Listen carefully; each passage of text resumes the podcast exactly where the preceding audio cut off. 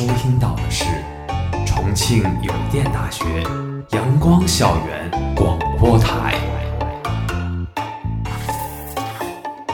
最有态度、最有个性、最具活力的三山 radio。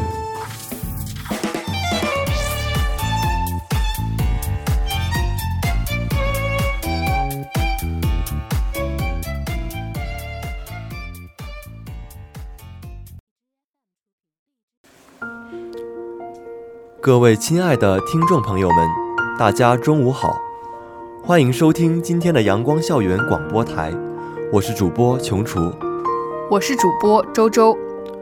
我们今天的节目是快递过度包装。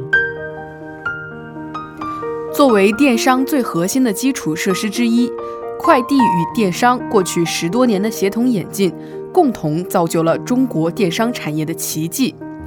我国的寄递业务规模稳居世界第一，发达的快递网络降低了快递费用和运送时间，三天内到货、包邮服务这些我们早已习以为常的事情，可是让国外友人大为羡慕。快递一方面极大地便利了我们的生活，但是繁荣的快递也带来了数不清的纸盒和胶带。二零二零年七月，市场监管总局指出。我国快递业每年产生的纸类废弃物超过九百万吨，塑料废弃物约一百八十万吨，并呈快速增长趋势。大量的废弃物对环境造成的影响不容忽视。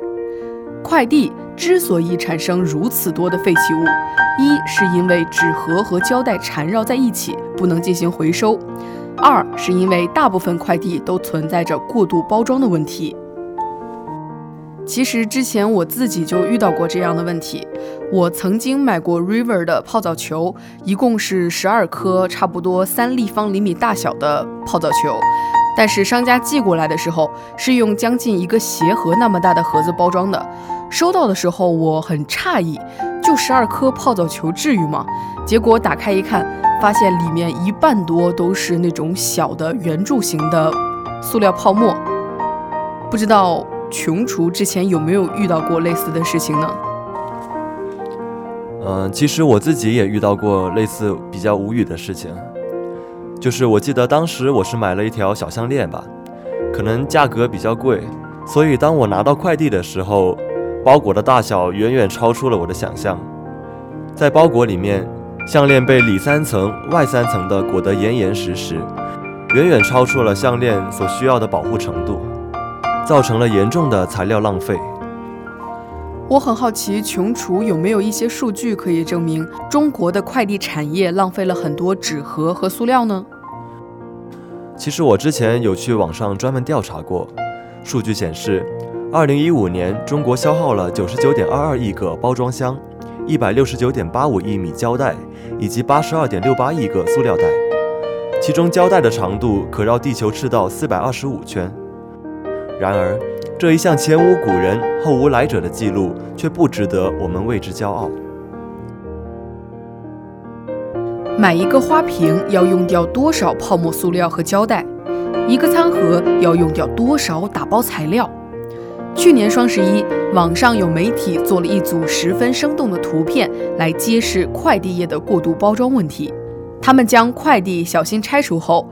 把纸盒、胶带、内部填充物等包装物平铺，最后把这些包装物和网购的花瓶、餐盒摆在一起做对比。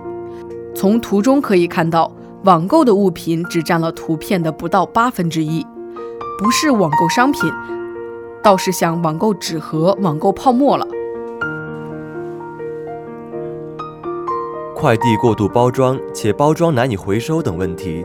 其实早在前几年就有不少人提出，邮件快件包装带来的资源消耗、环境污染等问题越来越受到关注。网购快递的过度包装已经被诟病已久，但迟迟无法见到改善。而国家开始颁布法律来规范快递包装，则是今年四月份的事情。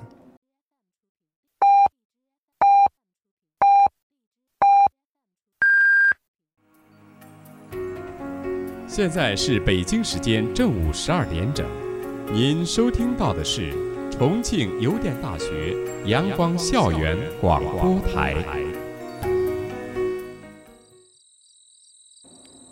在万众瞩目下，国家邮政局今年四月份发布了《邮件快件包装管理办法》，这标志着我国正式启动了对过度包装的专项治理。《邮件快件包装管理办法》明确了避免过度包装的要求，明确了寄递企业应当按照环保、节约的原则，根据邮件快件内件物品的性质、尺寸、重量，合理进行包装操作，防止过度包装。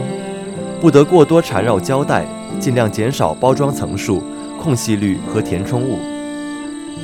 在包装材料方面，规定了快递企业需采购使用符合国家规定的包装物，优先采用可重复使用、易回收利用的包装物，优化邮件快件包装，减少包装物的使用。快递过度包装这一问题之所以被国家单独提出来。正是因为过度包装这一现象的普遍，过度包装已经成为了网购和快递业的一个顽疾。穷厨说的这一番话很难不赞同。之前我买过阿玛尼的一根口红，但是收到快递的时候，发现它用一个长二十厘米、高八厘米的长方形包装盒包装着。打开包装之后，首先映入眼帘的不是我的商品，而是三张卡片，其中一张是对顾客的问候，第二张是对商品满意度的评价，第三张是售后，然后再往下看才是我的口红。它被层层的细小的纸片包裹着，我必须得从那些层层包裹的纸片当中才能捞出来我的口红。虽然这样在某一定程度上是可以保护我的口红的。但是我觉得可以，但是没必要。那么周周，你觉得为什么商家会过度包装呢？说到底，纸盒、胶带、泡沫板虽然便宜，但是不断堆砌包装，再怎么样也是会增加包装成本的。那商家们为什么却乐此不疲呢？我觉得其中一个原因可能是快递员的暴力分拣。其实这些快递公司、商家也不想过度包装，只是不得不罢了。快递的过度包装产生原因是多方面的。对于快递公司来说，包装物料成本当然是越低越好。但是对于顾客来说，托寄物的安全性永远是排在时效性前面的硬性要求。暴力分拣是快递过度包装的原因之一。网上很容易就可以看到。快递被快递员随意丢弃在仓库的图片，同时在运输过程中，快递也是挨个堆放在一起，磕碰挤压也是避免不了的。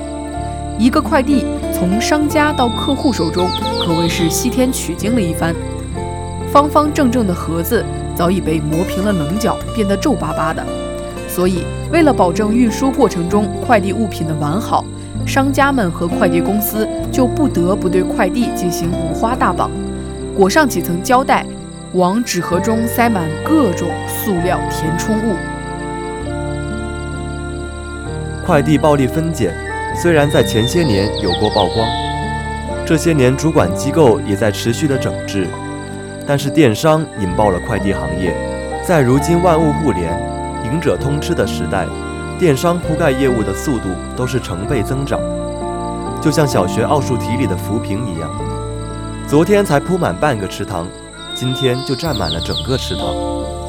于是乎，即使快递行业也在拼命的发展着，但是却仍难以满足电商业务的需求。可能最开始，快递分拣员会稳稳当当地卸下货物，一个一个进行分拣，但是面对着越来越多的快递时，为了能按时完成任务，不被占用休息时间，就顾不得轻拿轻放货物了。当快递员一个人连续卸了几台巨型满载的货车时，只会想着快点卸完休息。什么轻拿轻放，什么大步压小，基本上在卸完第二台车以后就没有概念了。同时，快递公司为了快速招人，也就不能要求多少刚入职的分拣员具有什么职业素养了。但是现在网上有不少人把暴力分拣的矛头直指快递员，对他们进行批评、谩骂，说他们没有职业道德等等。那周周，你对此怎么看呢？我之前有在网上看过一些相关报道，对于圆通、中通这样的大企业来说，快递分拣员一个件的价格大概在三毛五左右，他们一个月往往能收入七千到八千左右。那么我们就按照他一个月收入七千来说，也就是说，他这个月要分拣将近两万个件，均摊到每天的话，就是一天六百六十六个件。那么按照他一天工作十个小时来说，一个小时就要分拣六十六个件，一分钟就要分拣一个件，并且这十个小时还是在快递员不吃不睡不休息的情况下才能完成一分钟分拣一个件的要求。那么放在现实当中来看，快递员肯定几秒、十几秒就要完成一个件的分拣，那么他们暴力分拣的情况也是情有可原的。所以我认为不能把暴力分拣的矛头直指快递员。快递员暴力分拣的根本原因还是因为电商业务需求过大，快递数量骤增，并且快递公司为了维持成本，不愿意多招几个快递分拣员，所以才导致这样的情况发生。没错，所以现在看来，即使有一天电商业务开始不再暴增，快递公司为了减少成本，也会仅雇佣少量的人来进行快递分拣。如果仍是靠着人力来进行分拣，那么暴力分拣现象在很长的时间内还是会依然普遍存在。目前基本上没法改变这一现象，所以不管是电商卖家还是快递企业，目前都还是只能通过不断增加包装来降低暴力分拣导致快递损坏的可能。网购快递过度包装的另一个原因，可能只是为了一个好评。人们在网上购物无法接触到实物。判断是否值得购买的标准，主要就是看好评率了。可以说，好评的多少，很大程度上影响了店铺的销量。而一旦出现几条差评，就会让不少消费者劝退。包装越精美越结实，买家对卖家的评价也就越好。如今早已是淘宝上普遍存在的现象。这种消费心理会直接导致过度包装。消费者这种华而不实的心理。导致包装的保护作用逐渐让位给了心理作用，包装成了一项面子工程。人靠衣装，马靠鞍，产品的包装无疑是打动客户的一个筹码。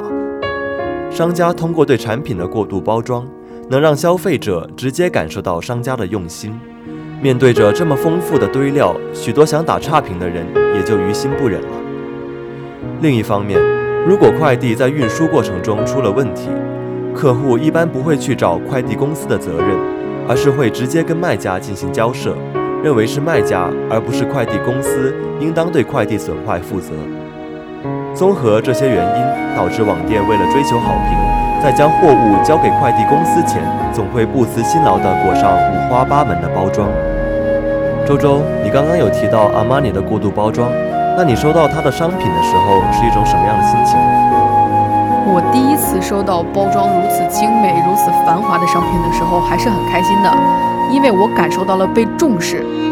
但是他给我的那三个卡片并没有任何实际上的意义，我既不会反馈，也不会仔细看他对于我的问候，所以每一次收到之后，还是将那三张卡片丢掉。久而久之，我就觉得可能会有一丝的浪费。但是这种情况普遍在各大奢侈品的快递包装上都有所体现。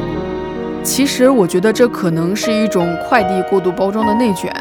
过度包装可能刚开始还只是一部分商家在做，但是过度包装一旦出现，就打破了市场原有的局面，就会有越来越多的买家习惯于商家多包上几层塑料膜，认为这是商家理所应当做的。于是，对于那些不进行额外包装的电商平台和卖家来说，你不做别人做的结果，就是被顾客打差评，这就倒逼越来越多的线上商家不断向被惯坏的消费者妥协。而且羊毛出在羊身上，你以为商家过度包装是商家亏了，但实际上商家过度包装的成本还是由买家自己承担。俗话说得好，你以为你赚了，其实商家永远都不会亏。之前，一名网店的店主小王表示，每一层包装都意味着成本的增加，他也不愿意去包装。但如果无法确保货物送到买家手上时完好无损，就会得到差评。另一名电商卖家苦不堪言地说道：“每次在衣服包装外面套上一个快递袋，其实就够了，可以发货了。但是经常会有顾客评价说，几百块的衣服，卖家竟然只用一个袋子包装，太简陋了。万一划破了，算谁的？”这类的话。据一家售卖服装的网店透露，虽然很多服装原本已有厂家原配的包装袋，已经可以胜任包装需求。但不少商家还是会亲自定制自己店铺的专属包装袋，再算上快递公司外层的塑料袋，可谓是全副武装。服饰类商品的包装都如此破费，易碎品和电子产品的包装则更进一步。快递易碎品和电子产品，先用泡沫纸把商品包一层，再用塑料袋装起来，放在白色的泡沫塑料里，塞进纸箱后。空隙处还要用碎泡沫或者报纸填充，最后再用 PVC 胶带把纸箱包严实。电子产品易碎品是容易磕碰损坏，但是在以前这类快递的包装没有像现在这般堆砌包装材料，似乎也没怎么听说以前快递这些电子产品的损坏就比现在多上多少来。到底包装到多少层后就没有意义？填充物厚度过了几厘米以后就用处不大。没有人知道，但是可以明确的是，目前绝大多数的快递包装都是过度的、缺少意义的。限制快递过度包装的一个原因是包装材料的浪费，而另一个原因则是这些快递包装材料不利于回收，回收利用率很低。为了增强快递的安全性，很多快递盒子被透明袋五花大绑缠得像木乃伊一样，安全是得到了保障。但是由于这些胶带难以和纸箱分离，缠满塑料胶带的纸箱板在造纸厂打纸浆时，会因为胶带的粘性而破坏过滤器，造成机器损坏，这就导致了这些纸箱不能被回收。加之在回收可利用的包装方面，快递员和消费者积极性都不高，消费者嫌费事，快递员嫌费时。导致快递纸盒都是连带着胶带一起被送进垃圾站的，回收率低在所难免，难以达成循环。不仅是纸箱的问题，除了纸之外，剩余的快递包装材料几乎都是塑料和泡沫，这些清一色的都是一次性的难以回收降解的材料，以目前的科技难以进行再利用。可是我有一个疑问。之前国家的限塑令下来了之后，许多奶茶店已经把传统的塑料吸管换成了纸吸管，或者是可快速降解塑料吸管。那么，为什么快递公司不能用这样的环保材料呢？其实，随着时代发展，的确已经有许多环保材料走出实验室，可以进行量产。可快速降解的塑料已不是什么新鲜科技，但是这些环保材料如今的使用场景还有限。比如目前的可降解塑料都要在特殊的条件下，如特定的温度、微生物、无氧条件下才能进行降解。如果不能将这些可降解塑料和普通塑料分开的话，也是没有效果的。可降解塑料等环保材料是在逐步开始替代传统材料，但是这些新型材料在许多物理性质上跟传统材料相比仍有细微差距，不能完全胜任。另一方面，绿色材料的高成本也阻碍了其推广使用。任凭时代发展，企业为了降低成本，仍旧采用不利于回收降解的一次性包装材料。如今，国家邮政局在今年四月份发布了《邮件快件包装管理办法》，来限制过度包装这一行为，明确了企业应根据邮寄物品的性质、尺寸、重量来合理进行包装操作。但是，对于什么是合理的包装操作，什么是不合理的包装操作，却没有一个统一的标准。在目前全国如此大的快递包装量的背景之下，国家完全可以，也完全有理由、有必要派相关专家来研究包装材料的层数和厚度等各种条件对于快递的保护效果。并从中找到一个兼顾经济性和安全性的快递包装标准，并加以实施。其实，不等国家出手限制包装，这些被过度包装搞得苦不堪言的网店，早应该联合起来，一起向电商平台提议限制包装的过度堆砌。过度包装对商家、快递公司没好处，对顾客也不见得就利大于弊。这种不良的风气行为，不仅是政府应当出面抵制，电商平台更应统一战线，一起抵制过度包装的乱象。回到一开始，商家过度包装的最终目的，不过是为了讨好消费者，要更高的好评率。消除过度包装，还得靠我们广大消费者去提升我们自己的思想。我们作为消费者，当收到那些包装浪费的快递包裹时，可以明确反映给商家，告诉他们，我们消费者看重的是商品的质量，而不在于包装了多少。如果消费者反映的人数多起来了，商家也是会做出相应的改变的。刚刚琼厨提到，商家可能会因为消费者反映的情况而做出一些行为上的改变。那我很好奇，当琼厨收到一些商品本身质量并不让人满意时，那你是否会因为包装较为精美、较为用心就选择不退货呢？如果是产品本身质量让我不满意，那就算包装再精美。我也只会在差评里面补上一句：包装还算用心，该退货还是会退货，该差评也还是会差评。但是在我身边会有一些人，因为商家包装不够多就给差评。其实，在我看来，包装只要达到它应有的保护作用就够了，不必再过多要求商家包装得如何精美。当然，这也不能走向另一个极端，因为我曾经就遇到过商家直接把物品放进快递纸盒里。连最起码的一层泡泡纸都没有，确实让我有些无语。那周周，你遇到相同的情况会怎么做呢？如果我遇到相同的情况，我可能不会选择退货。就比如说，可能我收到了一支口红，上面有一些刮蹭，但是商家的包装很精美，让我很惊喜。这个时候，我可能顶多会跟商家沟通一两句，让他们注意一下，下次小心。但是我并不会选择退货。因为我在商家的精美包装当中看到了商家对于商品的用心，以及对以及对顾客的尊重，所以如果只有一点点小的瑕疵不影响使用的话，我觉得还是不要对商家太过于苛责。一次性材料便宜吗？如果是对享受了这些一次性包装材料的快递公司、店铺每一个消费者来说是便宜的，但是对于地方的生态环境局。对于在这个地区的人们，对于整个民族、整个国家乃至全人类来说的话，代价无疑是昂贵的。网上冲浪随手刷刷，总能刷到几条让人头皮发麻的有关生态环境被破坏的新闻。走在小区的街道上，随处可见张贴爱护环境的标语。久而久之，人们习惯了，接受了地球生态越来越坏的事实。似乎环境被破坏也没有什么多大的影响。然而，生态环境的承受能力终归有一定限度。如果人类不对自己的行为进行约束，地球的生态系统崩溃是迟早的事。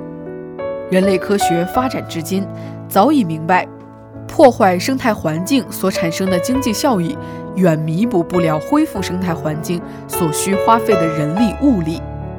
但是，现代短短几十年时间里，人类对自然的破坏就超过了之前的总和。生活在二十一世纪的我们，赋予二十一世纪以信息时代的美称。但是可笑的是，千百年后，我们的后代看这个时代留下来最多的东西，可能是塑料。塑料时代可能才是我们这个时代的名。无数的塑料覆盖在大陆。无数的塑料覆盖在大陆、海洋，每年约有八百万吨的塑料倾倒入海洋。中国的倾倒量大约占三分之一。随着大自然的风化侵蚀，这些未被完全分解的塑料垃圾，最终会化为人类肉眼不容易看见的、直径一般小于两毫米的塑料微粒。它们在被鱼类等动物吞下后，最后又会重新回到人类的餐桌上。这一切不是与我们无关。而是息息相关。当然，人类社会想要正常运行而完全不破坏生态环境也是不可行的，除非是全人类倒退回石器时代。中国作为世界上人口最多的国家和最大的发展中国家，如何平衡好经济发展和生态环境之间的关系，一直是国家在思考的问题。生态问题是很严峻，也确实急需人们着手解决，但是我们也不必过度紧张。过度包装产生大量废物，看似无解，但是其实已经有不少快递公司和商家在做出改变。近几年，随着人们越发重视环境问题，一些快递公司和商家也是在如何优化包装上花费了不少心思，并已经取得了各界的认可。同时，随着科技发展，上述的问题很有可能在几年后就可以得到解决。今后机器全自动化对快递包裹进行分拣是必然的事情，这就可以避免包裹受到磕碰。同样是今年四月。可口可乐公司宣布推出以塑料内衬的纸壳以及可回收的塑料盖为材料组成的可口可乐新包装。可口可乐的这种纸质包装在强度上已经能取代原先的红黑塑料瓶装。不久后，这些高强度的环保新型材料也会逐步运用到快递包裹上来，难以回收、过度包装这些问题也自然就迎刃而解了。今天的节目到这里就结束了，我是主播周周，我是主播九厨。如果你想收听我们的更多节目，欢迎在荔枝搜索电台“重庆邮电大学阳光校园广播台”。如果你有好的意见或者建议，可以在新浪微博搜索“重庆邮电大学阳光校园广播台”，或者关注我们的官方微信公众号“重邮阳光校广”。重庆邮电大学阳光校园广播台，更多精彩等你来。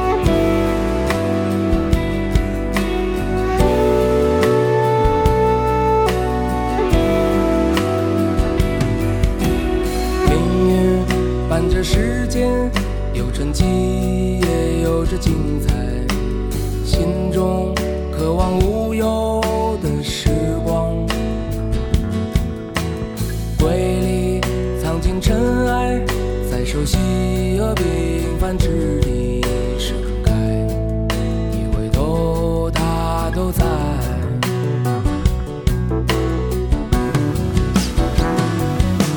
鲜花盛开在风里，远山映在蓝天里，观沧海。